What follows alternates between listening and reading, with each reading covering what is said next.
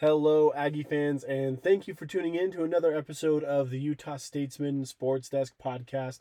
This is Parker Ballantyne, and I really appreciate you tuning in. We are coming off a pretty significant weekend of football in the Mountain West and a uh, pretty tough loss for the Utah State Aggies uh, that we will talk about. Tough loss to in state rival, out of conference, fortunately for us, rival, the BYU Cougars, as the Aggies fall by two scores 34 to 20 to at the time the 13th best team in the country according to the AP poll. The Cougars moved up to 10 since then. Like I said, a two score loss to a top 15 team in the country. Really not that bad. Um it's been a couple days, so it's easier for me to say that. Really not that bad. There were a couple plays. We're going to talk about two plays in particular and some numbers that did not go our way. Uh, kind of like Boise, uh, the Boise State game from the previous week. There are definitely a couple numbers that are really glaring and really, I think, held Utah State back from being even more competitive in an already competitive game or maybe even coming out on top against 13th ranked BYU, which would have been one of the biggest wins in school history, and certainly one of the bigger wins in recent history, and the biggest win of the season, barring some crazy events later. Um, but unfortunately, that that did not happen, and we will talk about why. Let's do some stats first. I want to go over some of the general stats, and then we'll dive into some uh, some plays that really uh, really stood out to me. There's two in particular that we'll uh, we'll talk about. So first, I just want to go over the team stats, and I'll compare them side by side. Um, so BYU passing, they ran three quarterbacks, none of them being their uh, first string quarterback in Jaren Hall. Uh, but they did run three quarterbacks and ran uh, and threw for 245 yards. Utah State put up 314 yards in the air. So for all the talk about our quarterbacks just still not clicking and not being able to move the ball, it's just not true. Um, I'm really, I'm really not thrilled about that take when I hear it from people because it's just not true. The quarterback system and the quarterback situation is just fine. Logan Bonner got the start. Andrew Peasley had a much smaller role by design, but Logan Bonner did get hurt and had to come out bringing Peasley in to uh, to finish the game for him. Logan Bonner, it was uh, it was kind of a, a, a knee injury. It looked like a hyperextension. Um, it wasn't really a non-contact play, uh, but it, it wasn't like the injury wasn't from contact. He was kind of running, uh, got bumped. It was a clean play. Uh, n- nothing dirty from from BYU on that play. You know, uh, you definitely want to to clarify on that. It was it was a clean play. Uh, Bonner just kind of running out of bounds, had his had his momentum going, got bumped on the throw, and kind of his uh, the top half of his body ended up going a little bit faster than the bottom half, is what it looked like, and he kind of uh, went over his over his legs as he planted his foot and kind of you know just rocked that knee back. It it looked it looked okay. You know, he came out immediately. He was treated, and you know, but the you know all the all the tests and things have come back clean.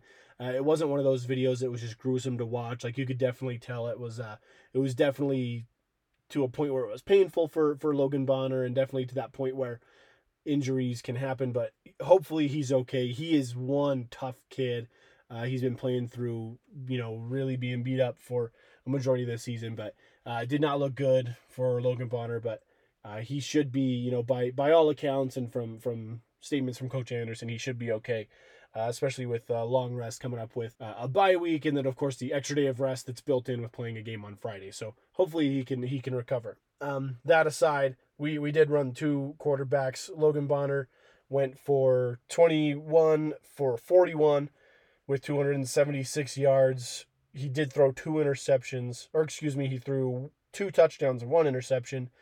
And Andrew Peasley was five of seven in the air for 38 yards, did not throw a touchdown, and threw one interception. BYU's rushing, they went for 221 yards compared to Utah State's 31.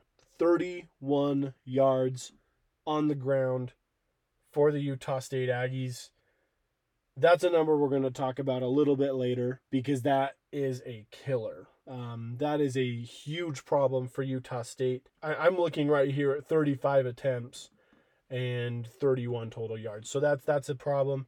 BYU fumbled the ball one time. Utah State fumbled the ball twice. And as we kind of talked about um, when we talked about the passing stats, BYU had two interceptions and Utah State did not have any. So those are the team stats for Utah State and BYU compared side by side. Um, I want to draw attention uh, back up to the Utah State rushing, and we need to talk about that. We knew going into this game that BYU's defensive line is just bigger and they're stronger and they're faster. There's a reason that they are one of the best teams in the country. There's a reason there's a reason that they are 5 and 0 and a lot of it as we're fond of saying here in Logan, it starts up front. It's the same down in Provo. It starts up front. If your line, if your defensive line and your offensive line are good, and if they're better than the line in front of them, and if they're bigger and stronger and faster than the line in front of them, you're going to win a lot of games. And in my opinion, that's why, you know, that's a big part of why we've won three games and that's why they've won five. So, yeah, their defensive line was a problem for the Utah State Aggies. And it shows in the numbers um, pretty, pretty spectacularly. So, let's go through all the rushing numbers. And I think it'll paint a pretty clear picture of, of what was so difficult for Utah State. Um, Utah State just the last two weeks they played really, in my opinion, pretty good ball. Uh, not their best ball uh, by any means, uh, but they played their best two opponents and lost the game in two completely different ways. Last week, you remember the the run game was pretty heavy against Boise State. That's really the only way we were able to move the ball, and against BYU, it was the opposite. We weren't able to do so, and I think you can kind of see with our even just the Utah State rushing leaders Number one is Alion Noa, who is a, is a fine running back. That's that's not really an issue. Uh, you'd love to see Calvin Tyler Jr. up there. Calvin Tyler Jr. wasn't even in the top three rushers for Utah State. That I think is where the problem is. Uh, number two is Logan Bonner. That's a pretty big issue. You don't want your gunslinger to be moving the ball, especially when your gunslinger, you know, it's not Andrew Peasley. Andrew Peasley gets out there and he's really good on his feet. Uh, Logan Bonner is primarily a throwing quarterback, so when he's your second leading rusher, you do have a problem, especially when he didn't even play the full game. Uh, that means you probably have a problem with your other rushers that aren't able to get yards. Uh, your number three rusher is John Gentry. He's usually right up there in the top three, but usually not the number one. Uh, so he's about where he would be. So those are your top three Noa, Bonner, Gentry. Uh, really, just one in there that doesn't belong. Bonner uh, should not be in the top three, and Calvin Tyler Jr. probably should be. Honestly, for Utah State to win football games, I think you need the the rushing order to basically go Calvin Tyler Jr., John Gentry, and then Noa in that order. Um, but instead it goes Noa, Bonner, Gentry, which Noa and Gentry are just fine. You can't have Logan Bonner in your top three rushing yards unless he runs for hundred yards on a on a QB sneak that goes terribly correctly for Utah State. Uh, you really you really shouldn't have Logan Bonner there. So Elion Noa gets six carries for 17 yards total. His longest run was five yards. Logan Bonner ran the ball eight times for a total of 13 yards, and his longest was 10 yards.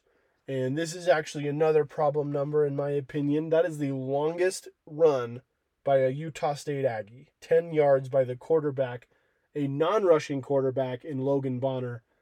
That's a problem. And if you just compare our longest run to BYU's longest run, it's a 67 yarder by Tyler Allgeier. That's a play we're going to talk about in a minute. But you can't you can't have your number one rush on the night be 10 yards by your quarterback, by your by your pocket passer quarterback. That's an issue. Uh, John Gentry with six carries for a total of eight yards. His long was eight. Uh, by the way, none of these guys ran in a touchdown. Uh, we didn't we didn't get a rushing touchdown. Then Calvin Tyler Jr. coming in at the fourth uh, leading rusher with 12 carries, so a lot more a lot more attempts. Uh, he ended up with three yards on the night, and his long was four. Um, so our our leading rusher on the year was held to a four yard rush at the max. Um, that's that's obviously an issue. We ran Makakona and Peasley as well. Makakona for two. He ended up with negative five yards, as did Peasley on one. 35 attempts for 31 yards, and the longest rush of the night was 10 yards. Really, there's issues all up and down that uh, that bunch of numbers. The good thing, though, is we will not face another defensive line or another defense like the BYU Cougars for the rest of the regular season. The only way we're facing a defense like that again is if we play in a Mountain West Championship game, and even then, that's a maybe. Maybe there's a defense that good on, on you know in the West Coast, uh, in the Western Division of this conference, or, or in a bowl game. A bowl game we could play, you know, pretty much anybody, and that could be a, a, scary matchup for Utah State. And then we'll take a look at uh, let's take a look at receiving as well. Receiving is where we were able to move the ball really well, and in large part, as it always is, was thanks to Deven Thompkins' nine receptions for 125 yards and a touchdown. Uh, his longest catch of the night was 32 yards. That's what you need night in, night out from DT. That's what we needed last week. And I think if we would have been able to get the ball to DT like this against Boise, that would have been a completely different game. Um, getting the ball to DT nine times is exactly what you need for this Utah State team to win games. Um, after DT was Brandon Bowling with four catches for 60 yards. Uh, no touchdown, but a long, uh, a long, the longest reception for 25 yards. So a great night for Brandon Bowling as well. Derek Wright with five receptions and 52 yards, and Kyle Van Leeuwen with three receptions and 28 yards. Justin McGriff had two catches for 26 yards. One of them was a touchdown. And we did throw the ball to Calvin Tyler Jr. twice for 15 yards and Elion Noa one time for eight yards. And looking through the team stats, there's not a whole lot else uh, to bring up. Oh, one one note actually to bring up is one of our three fumbles was charged to um, Nick Heninger on one of the weirdest plays you'll ever see. Uh, my editor Jacob Nielsen on Twitter pointed out that it looked like a Madden glitch, and I couldn't have put it better myself. Basically, Baylor Romney just kind of ran backwards, threw the ball like underhand straight up in the air. It was the weirdest thing. Justin Rice and Nick Heninger both go up for the ball, which is now still a live ball. Um, and at this point, we don't really know as fans if it was a forward pass or a fumble or what's going on. Nick Haniger gets it into his hands right as Justin Rice arrives and knocks the ball loose.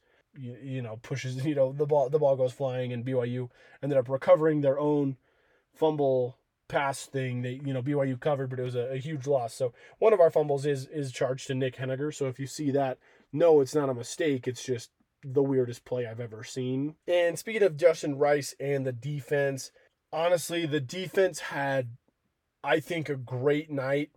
One of the takes I've seen on Twitter is that the Utah State defense was bad or that they couldn't keep up with BYU. That it could not be more false. The defense did everything they needed to do, minus one play that basically change, you know, basically turned the game from a one score game to a two score game. But Utah State's defense was really, really good. BYU has a really good offense, and Utah State was able to to keep up. Uh, Hunter Reynolds led the night on total tackles with nine, uh, five of which were solo. One was a sack. Marcus Moore came in right behind. He had nine tackles as well, only three of which were solo, uh, two and a half for loss. Justin Rice then coming in with seven tackles, three solo, and a half of a tackle for loss. Um, those three had an insanely good night. Some other names to keep an eye on Byron Vaughns with five tackles, two solo, uh, one for loss. Uh, Shaq Bond, five tackles, two solo. Nick Heninger, four tackles, two solo, one sack, two uh, two tackles for loss. Cam Lampkin with four tackles, two solo.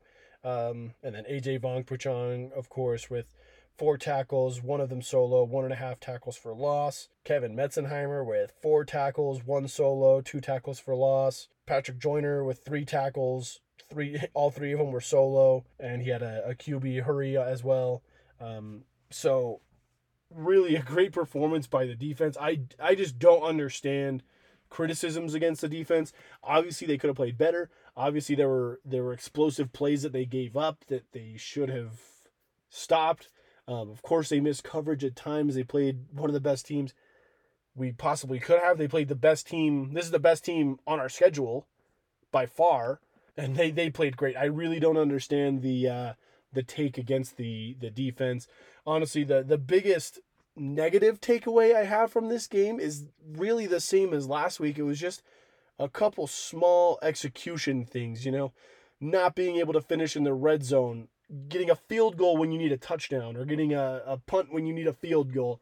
Just things like that where you were slightly not quite where you needed to be. And that was the problem. In fact, they played well enough to win out the rest of the schedule. Um, I had a conversation directly after the game with a good friend of mine at, at the game, and they were saying, "Well, we we really need a to get this ship turned back around. That's two straight losses. We need to we need to play a lot better going forward." And I was like, "Why? For what? For who? Who do we have on the schedule that we need to play better for?" Obviously, we don't want to get complacent. Um, Pat Riley, legendary NBA coach, once said that complacency is the last hurdle standing between any team and its potential greatness. Uh, something like that. A lot, you know, just we, we can't get complacent, obviously, but and and we and we need to improve. We need to iron out those mistakes. We need to improve on our strengths and accentuate those. But quite honestly, we've played good enough in the past two games to win the rest of the schedule, to win out. And if we do that, there's a really good chance that we are the Mountain West Mountain Division champions. Um, so yeah, we do need to play better. We need to improve every week. Uh, that's the same conversation every football team in the world has. But our schedule was really front heavy. We we really loaded up the front of the schedule with Washington State week one, Air Force week three, Boise State week four, and BYU week five. We're I don't want to say we're done or that the you know that we're we're cruising or smooth sailing going forward, but the worst is behind us for sure. If we play as well as we have in those tough games, if we play the way we did week 1, week 3, week 4, week 5, or even week 2 against North Dakota, we don't lose another game. And we end the season 10 and 2, bowl eligible, probably playing in a Mountain West championship game when we were projected to win three games. So, yeah, we need to improve, but this team is already way better than anyone thought they would be. This team is already really good. This team just lost to the 13th best team in the country by two scores. After two really bad mistakes, it should have been a field goal.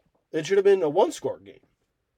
So, this team, I, I again, I, I don't understand the the overly harsh criticisms, especially against the defense or against the quarterbacks. You know, the biggest problems that most people have are the things that, in my mind, are just fine.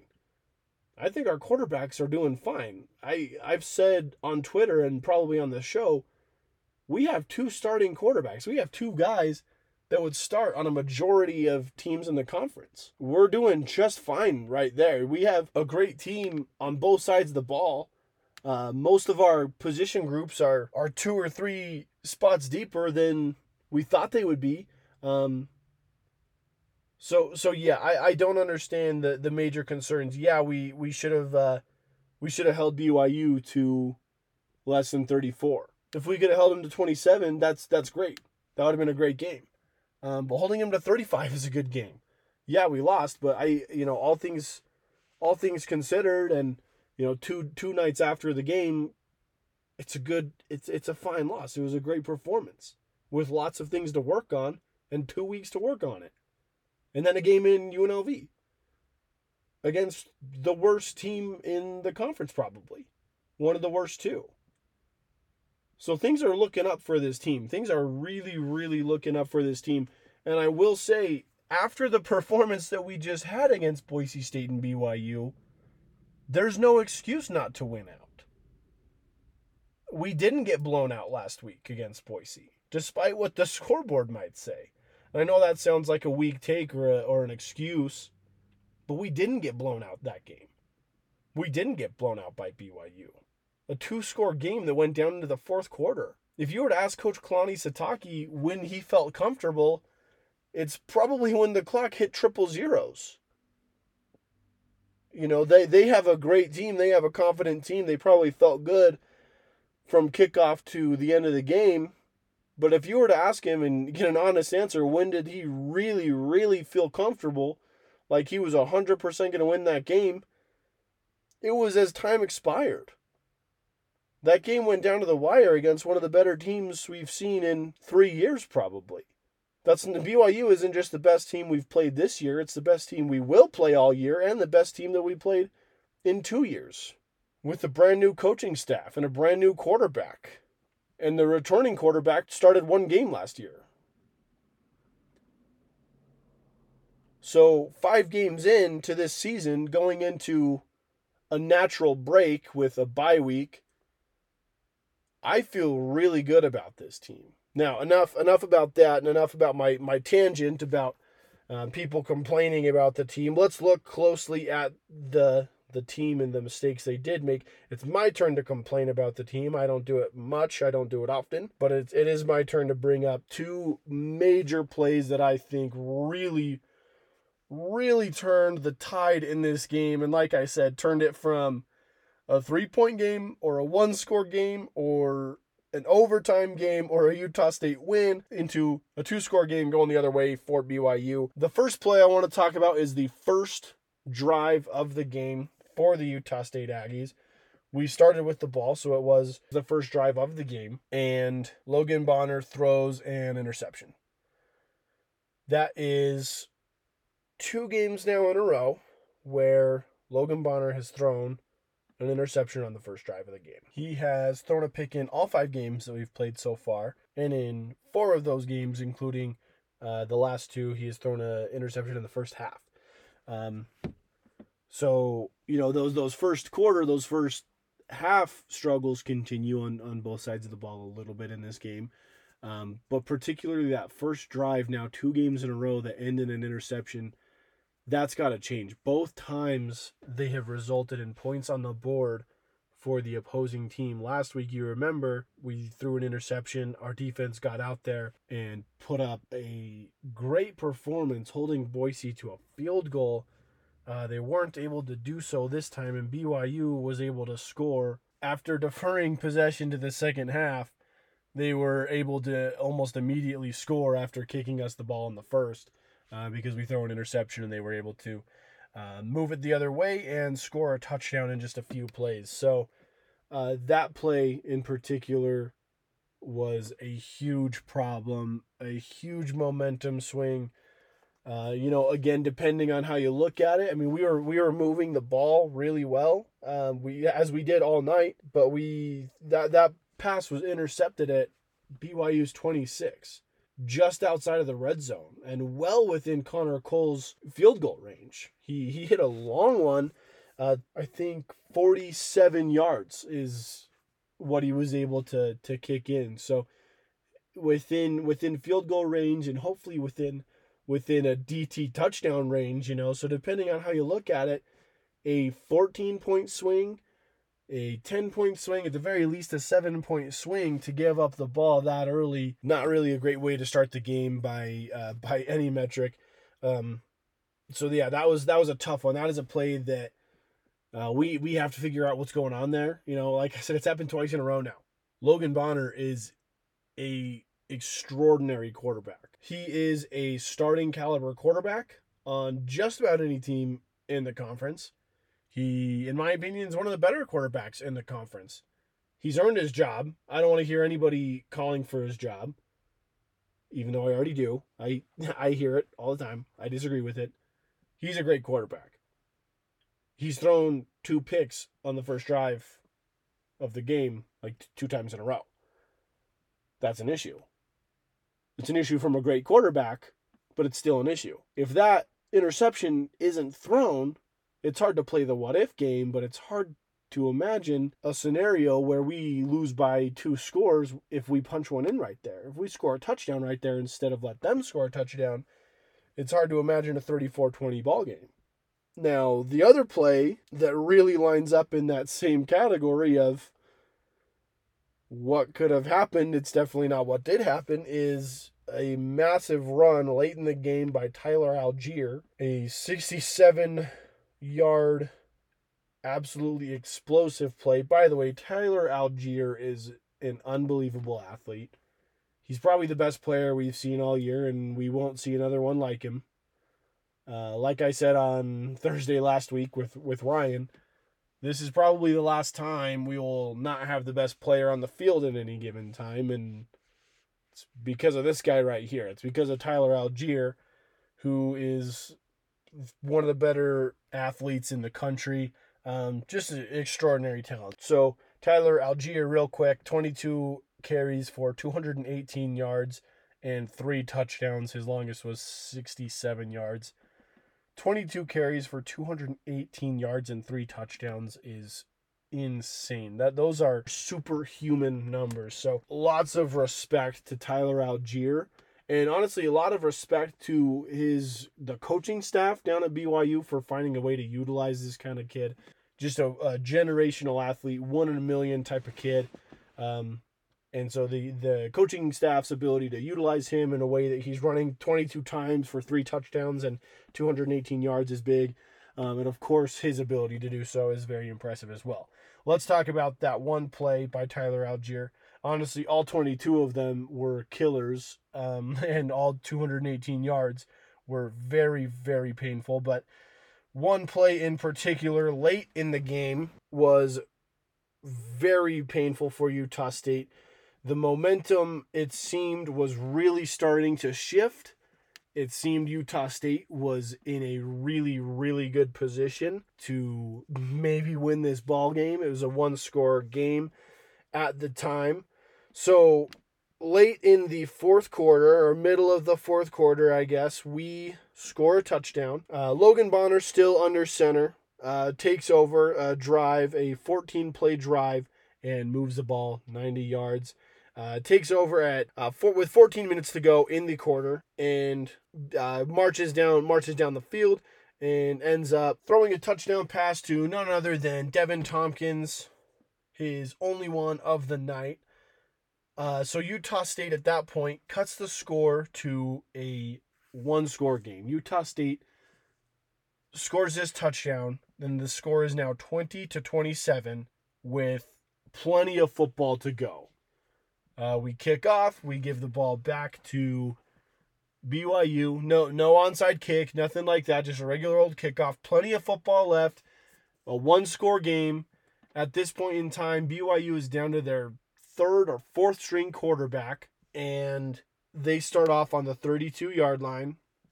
And Tyler Allgeier on the first play, breaks out and runs all the way down the field He's tackled at the one yard line. It's ruled a touchdown. They end up putting him back on the one. And of course, we're, you know, we're not able to stop. Then you put him on the one, it's a first down. And honestly, it would have been better for the Aggies had they just ruled it a touchdown initially and given us the ball back. Because all that ends up happening is we burn an extra couple minutes off the clock. BYU scores and takes it back to a two score ball game at 34 to 20 which would end up becoming the final score. In that moment, after coming down the field and scoring a touchdown, BYU was, you know, on on their third string quarterback. It felt like the momentum was favoring Utah State late in the game when you need the momentum to be favoring you and Tyler Allgeier had other plans. Tyler Allgeier said no. Utah State was on the verge of yet another double digit deficit comeback. And Tyler Allgeier just said no. Simple as that. He just said no. He ran for 67 yards in one play, the first play of the drive. He moved all the way down the field to the one. He pretty much scored. He did score that drive. It just took him an extra play. Tyler Allgeier just said no. We we were right there, 20 to 27 with about 10 minutes to go. Our defense came out seemingly with the wind in their sails and had this one play gone differently, I think the whole game would have gone differently. Again, it's hard to play the what if game, but this play happened so late in the game and was so costly and so influential on the final score that it's hard not to wonder what would have happened had Tyler Allgeier got stuffed. If we would have stuffed Allgeier right there, one yard gain, and let the let the defense settle in and do their thing. This defense is good. They're really good. We've seen them score safety on a Pac-12 team. We've seen them pick off Pac-12 teams. We've seen them do all sorts of things. These guys are good. It's hard not to wonder what they could have done to BYU in that moment. Uh, you know, if they would have been able to settle settle in. It's hard not to wonder if a turnover wins this game for Utah State. An interception by Justin Rice, Nick Heninger, forced fumble, turnover on downs, even a punt. Give it back to uh, give it back to our boys on offense. Let DT do his thing. It's hard not to wonder. It's hard not to wonder what would have happened had Tyler Allgeier not gone on that 67 yard run to put the game on ice. It's hard. It's a tough game. It's a tough game to swallow. We all like to beat BYU. BYU is now 5 0. They're number 10 in the country with big goals going forward. That's tough. A win, a win against BYU, we'd be in the top 25 for sure. No doubt in my mind, we'd be top 25 team with national recognition. And to be able to beat the spread, three and a half wins, you know, the, the next win we get will cost a lot of people a lot of money. It would have been a good win. It would have been awesome. But you know what? It's not the end of the world. It's not the worst loss. And we're going to talk about why. Because the conference, it was a light week in Mountain West football, but not an uneventful one. And Utah State is just about as close to the driver's seat as you can get with one loss in the conference so yeah, it, it, it sucks losing to BYU. It's a tough one. It's tough to lose a game that you really. It's tough to walk away from a game that you know you could have won against the top 15 team in the country. Those are those are tough games to, to lose. But the big picture is still very much intact for Utah State. So let's take a look at what else happened in the conference. Like I said, it was kind of a light week for the conference. A lot of bye weeks, it seems like.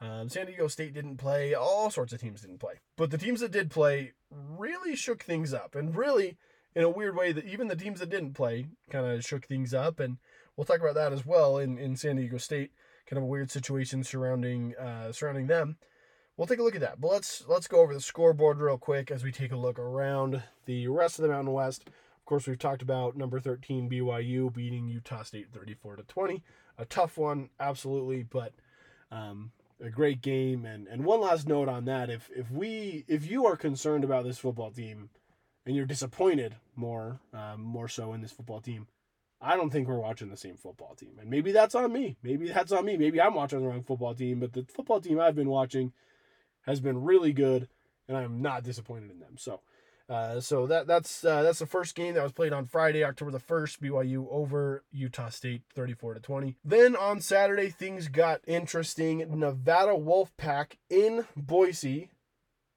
beating the Broncos 41 to 31 on the Smurf turf. Big time win for Carson Strong and the Wolf Pack. And that's the conference loss for the Broncos. And just like that, we are tied back up with the Broncos just one week after losing to them. They now have their own conference loss, and we are tied up with them. Not at the top of the conference or the division, as Wyoming is still unbeaten, but right back in there with with Boise State, who was in the driver's seat really of this of this division. We talk all the time about how the division championship goes through Boise. It only took a week for Boise to pick up one of the two losses we need them to pick up. Big time win for the Nevada Wolfpack. And I'm not so convinced that this isn't a Wolfpack team that can win their division. We'll talk more about that in a second as well. Um, going down the list, UNLV lost to UTSA. So Texas San Antonio, the Roadrunners beating the running Rebels of UNLV. UNLV is 0 5. That is our next opponent here in two weeks. We have a bye week to get uh, rested up, and I think we need it after playing the best four teams on our schedule in five games. Uh, the two best coming in the last two weeks, so we're definitely going to need that break. Um, but then we do play an 0 5 UNLV team at the end of our extended break. So that will be uh, hopefully hopefully a great game to get back into the swing of things, to get back into football mode, get back into game mode, I should say, against UNLV. They have not looked good. Air Force played an in-conference game against the New Mexico Lobos. They took care of business 38 to 10. Air Force is now 4 and 1. Their only loss coming by the hand of the Utah State Aggies. New Mexico is 2 and 3 now with a losing record. New Mexico is a team that no one really thinks is that good. Um, no one is expecting much from them. But I mean, they're two and three, which is probably better than a lot of people would have expected.